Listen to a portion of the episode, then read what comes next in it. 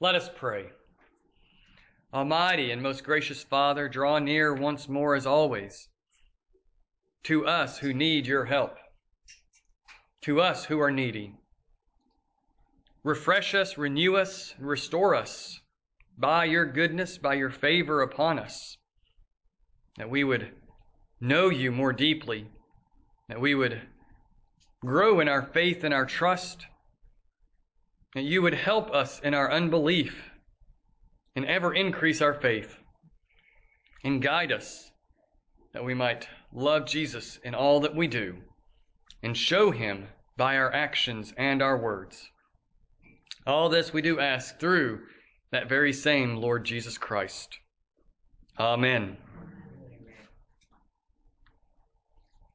Years and years ago, before I looked like this, I was wandering down a toy aisle at Walmart.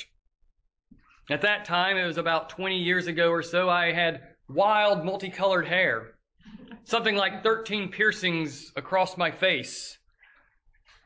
Baggy jeans, a raver shirt, wallet chains hanging down to my knee. I was a sight to behold.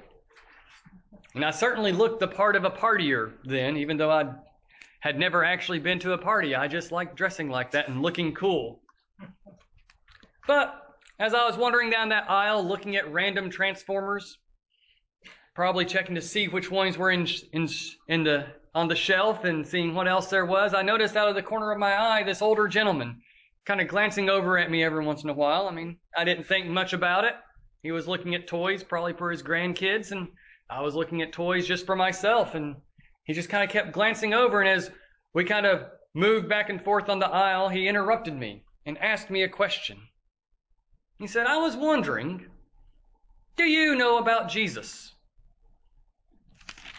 For me, knowing the way that I looked, I wasn't surprised that someone would ask that question of me. Though the reality was I had become a believer again. I had returned to my faith that I had once abandoned. And so I was quick to respond, like, yes, I do know Jesus, that he is the Son of God, that he died for my sins on the cross, that he was raised three days later, that he is in heaven, and that he will return one day and bring me into the resurrection with him by faith. And the man smiled and just got a twinkle in his eyes, like, I'm so glad you do know Jesus. He's like, and then he just walked off. He's like, I'm glad that you know Jesus. And the reason I didn't get upset was because when he asked that question, Do you know about Jesus?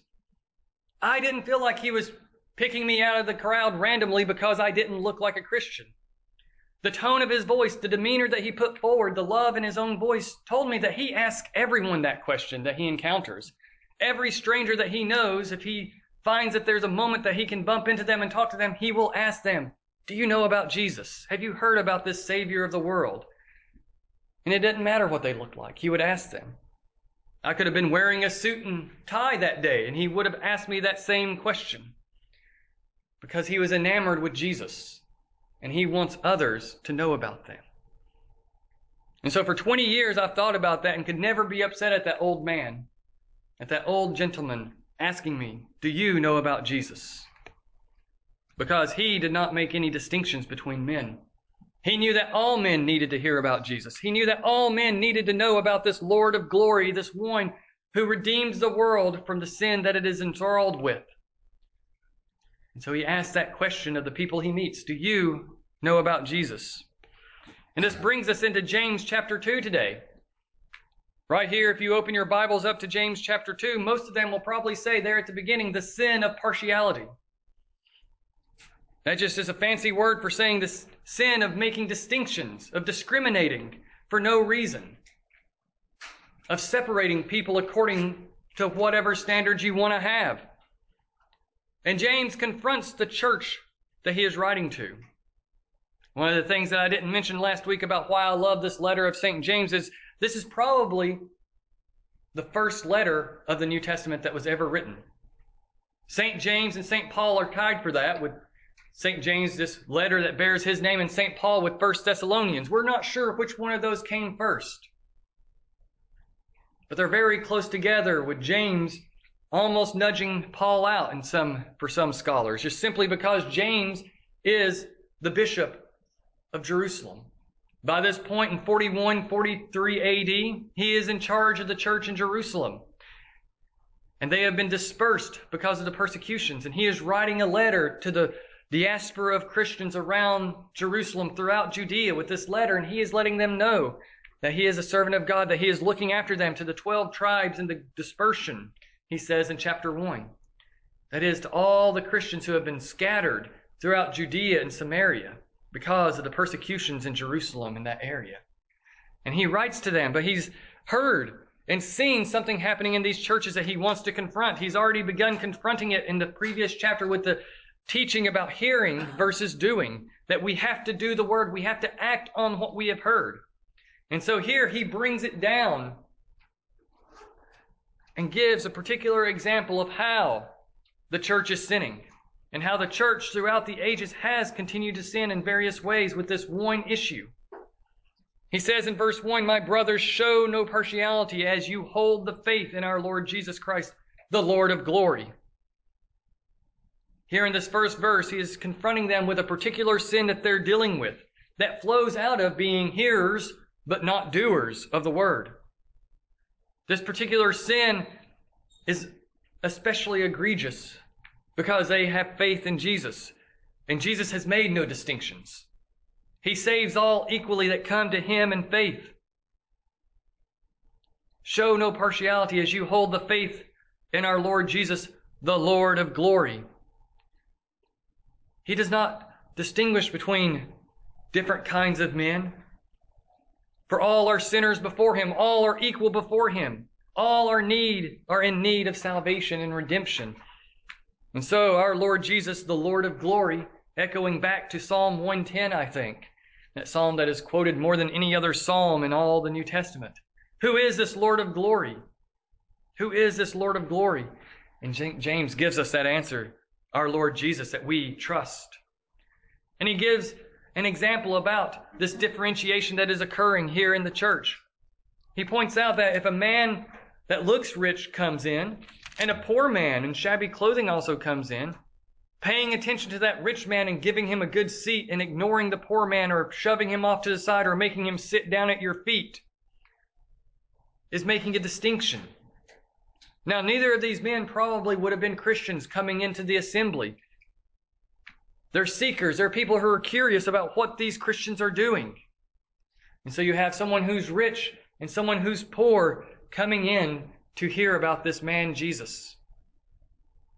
And the church has too quickly paid attention to that rich man and put him in a place of honor.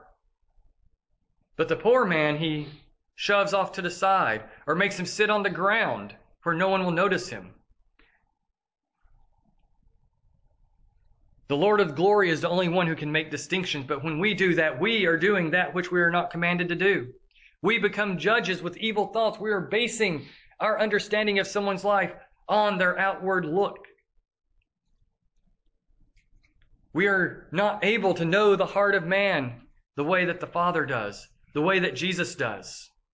But we fill ourselves with evil thoughts as we create distinctions and differentiations between people.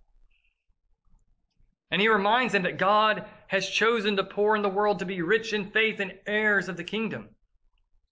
And he has promised that he has promised to those who love him. Now, it's not every poor man that the Lord blesses, but the ones he has given faith to are the ones who come into his kingdom. He has chosen them to receive that perfect faith, that trustful faith, that faith that drives them nearer to himself. For after all, all of us who have faith have been chosen by God, but how do we respond to that choice? So often in Scripture we see that it is the poor that are commended for their faith because they respond because they have nothing in this world to distract them so often. They're living day by day, just on scraps in some cases. And so what do they have to cling to in this world? And when they hear of Jesus, they turn in faith. The faith overwhelms them and they respond. Whereas those who are well off, those who are rich are more capable of looking back on themselves and saying, well, I can take care of myself. It's like the rich man who had an overwhelming harvest and he tore down all of his barns and built new ones and says to my soul, now I can rest because I have an abundance of wealth. But in that parable, Jesus says, the angel came and he died. And he died without faith because he trusted in his own actions instead of trusting in the God who provided that grain, who provided that wealth.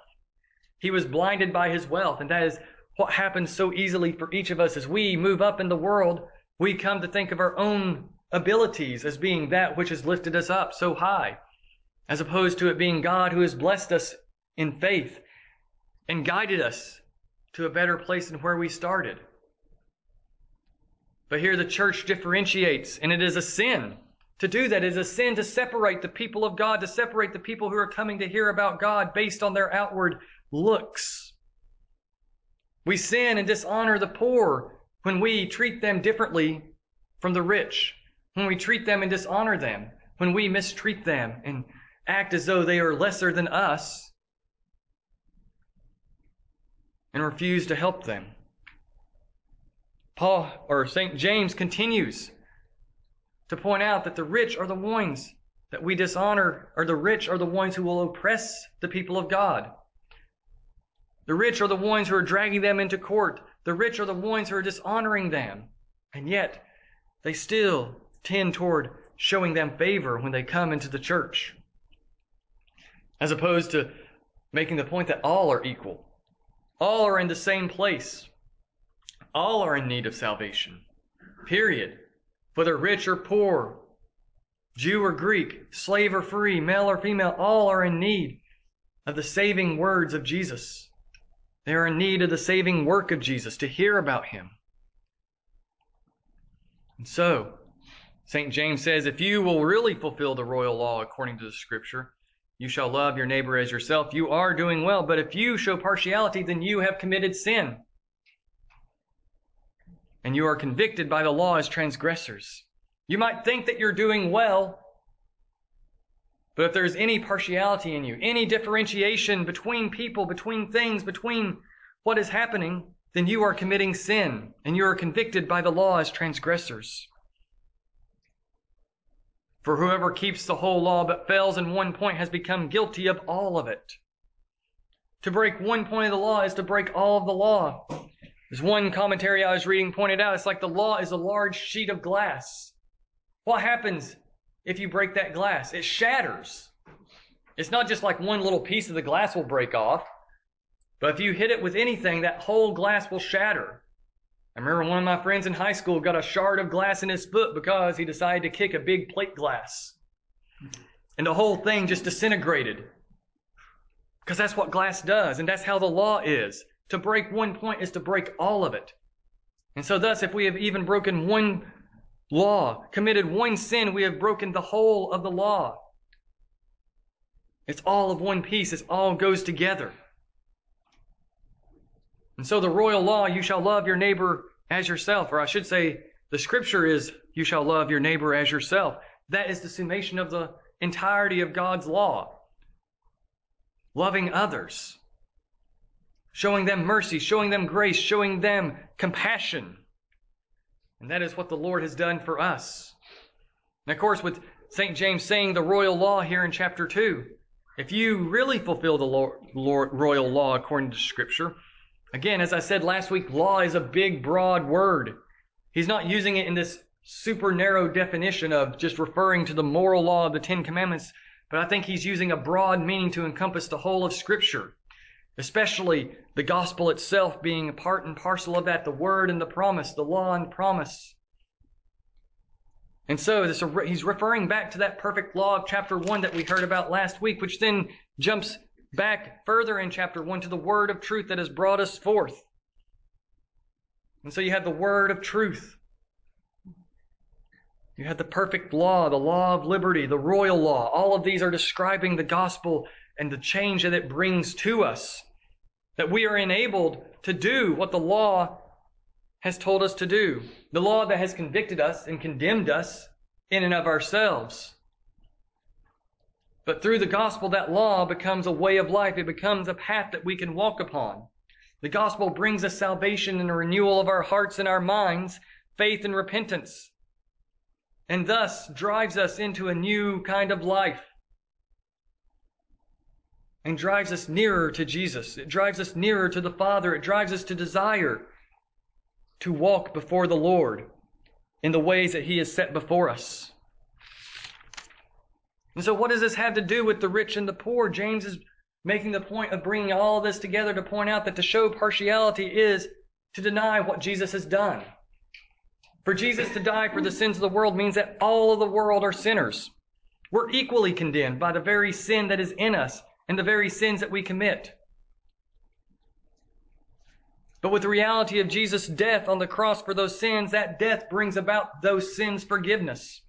Thus, all receive forgiveness through faith in the work of Jesus.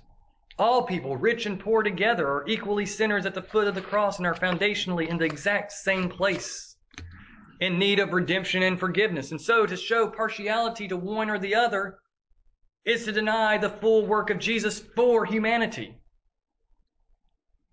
We're equal as sinners before God, and we're even more so equal before God in our worship. And thus, in our worship, we should especially be mingling together and be merging together as one people with no distinctions amongst us. We're coming based on forgiveness. The foundation is forgiveness that we have trusted in that has been bestowed on us through baptism. And we've been made one body in those things here on earth. And so differentiations like that in the church are denying the fundamental reality that we are equally sinners and yet in Jesus equally righteous. We all are on one equal footing before God, and that is the point he is making. To show partiality is to commit sin because we're distinguishing, we're separating people, we're acting as though the work of Jesus does not equally apply to these people. And that's why he brings up that the break one part of the law is to break all of it, to be guilty of all of it. We cannot resist that reality that we are all guilty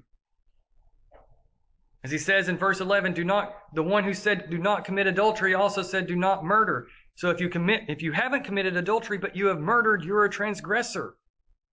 I love that James just went full bore right there. He went from what would seem like the smaller thing. You haven't done this smaller thing, but you did this huge thing of killing someone. You, you've broken all of it, period. My brain would have flipped that around and said, the law says don't kill, and it says don't commit adultery. Well, if you've killed someone but committed adultery, you've broken all of it. Both of those are equally true. All the law is broken with any type of sin because any sin says, I'm in charge and God isn't. We become sinners in our thoughts, in our deeds, in our hearts, in our minds by choosing to ignore the Word of God, by choosing to disobey the law and the Word that God has set before us. For that is how we make proper distinctions for ourselves as God is the one who has told us how to live. And so the distinctions we make is I'm a sinner. God is righteous and holy. I'm going to follow God and deny myself. And in denying myself, I will then reach out to others and tell them of who this God is that has died for our sins through Jesus. I will tell them of the work that Jesus has done for us. Because we are all equally sinners and equally in need of salvation. The law reflects God's perfect will. It reflects God's perfect unified will that he reveals in the Ten Commandments that begins with, You shall have no other gods before me. Therefore, God is the only God that can be worshiped. And ends with, Do not covet. Do not desire that which your neighbor has and hate him for it. Both of those are heart issues. Isn't it beautiful how the Ten Commandments, as we so often think about them being so focused on our outward actions begin and end with heart issues of who do you worship and how do you treat your neighbor from your heart. And so, all the commandments are affected by the first and the last commandment. All of those commandments, the breaking of them, there's an issue with the beginning and the end of the commandments in your own heart. And they tell us how to understand the rest of the commandments. That's why Jesus can then talk about lusting, talk about hatred, and talk about a whole host of other heart issues as being the equivalent of committing adultery or murder or any of the other commandments. Because to break it in your heart is to break the spirit of what that law is doing. And so you become a transgressor. You become a sinner to break one piece of the law is to break all of it. And bringing it back to our words in verse 12, James says, Speak and act as those who are to be judged under the law of liberty. For judgment is without mercy to the one who has shown no mercy, and mercy triumphs over judgment. Act like those who are to be judged under the law of liberty, the law that will be merciful to you, the law that says Jesus has died for your sins and you have been redeemed and changed by the Spirit coming to dwell within you. You have been given compassion and mercy. So speak and so act as one who has been given forgiveness and mercy. Don't be the unforgiving servant. Don't be the servant who's forgiven a hundred billion trillion dollars and then goes out and gets into a fight and throws his friend in jail over 20 bucks. Because what happened to that unforgiving servant? The king took him and threw him back in prison and said he won't get out until he's repaid everything now. Because he did not live as one under mercy. He did not show mercy to another, though I showed him great mercy. And so judgment will come. And it will be without mercy to us who have shown no mercy. To us who have said we received forgiveness, that we received mercy, but have not so acted, we will not receive mercy. For to receive God's mercy is to be changed, and we are called into that change always, to continue walking that path of change because of the mercy and the forgiveness and the compassion and the grace of God is in us and with us. And from here, James launches into probably what he is most famous for. That faith without works is dead, he says. Wait, isn't the entire Protestant Reformation about the fact that it's not by works that we are saved, but faith alone? It is, because at that time there was so much emphasis that works were the way of salvation, that faith was turned into an intellectual concept, an intellectual construct, and you had to have works ultimately to gain the grace needed for salvation. After you began that path, you had to do the good works to get the grace to achieve justification at the end. And so Luther and all the other reformers came barreling in to say it's faith alone that saves you. Faith is not mere intellectual trust, but is a heart, whole heart trust. It is a whole heart love of the Father in Jesus. It stakes everything of who you are on Jesus. And that kind of faith, Luther would say, is always followed by works, which is exactly what James is saying here today. As wonderful as Luther is, this is one of the places where he made a mistake with the book of James. He called it the epistle of straw at one point in his ministry. I've even read that he took the epistle of James and put it as an appendix in one of his Bibles because he so hated the book of James because it literally says, faith by itself, if it does not have works, is dead. Faith alone without works is dead, James says.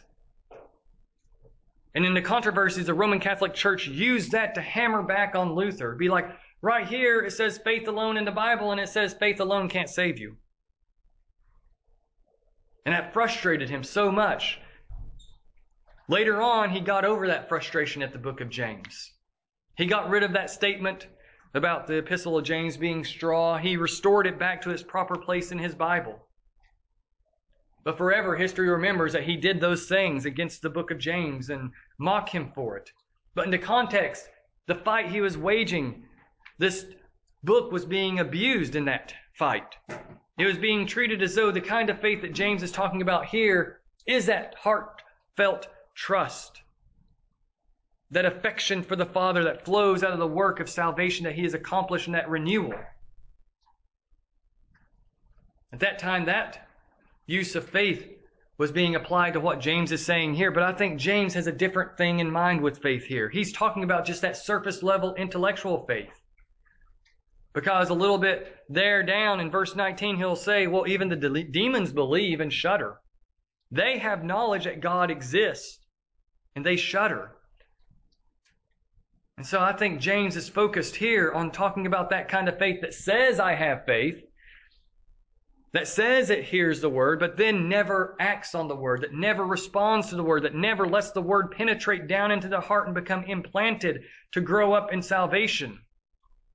What good is it, my brothers, if someone says he has faith but does not have works? Faith that doesn't change you is no faith at all, ultimately.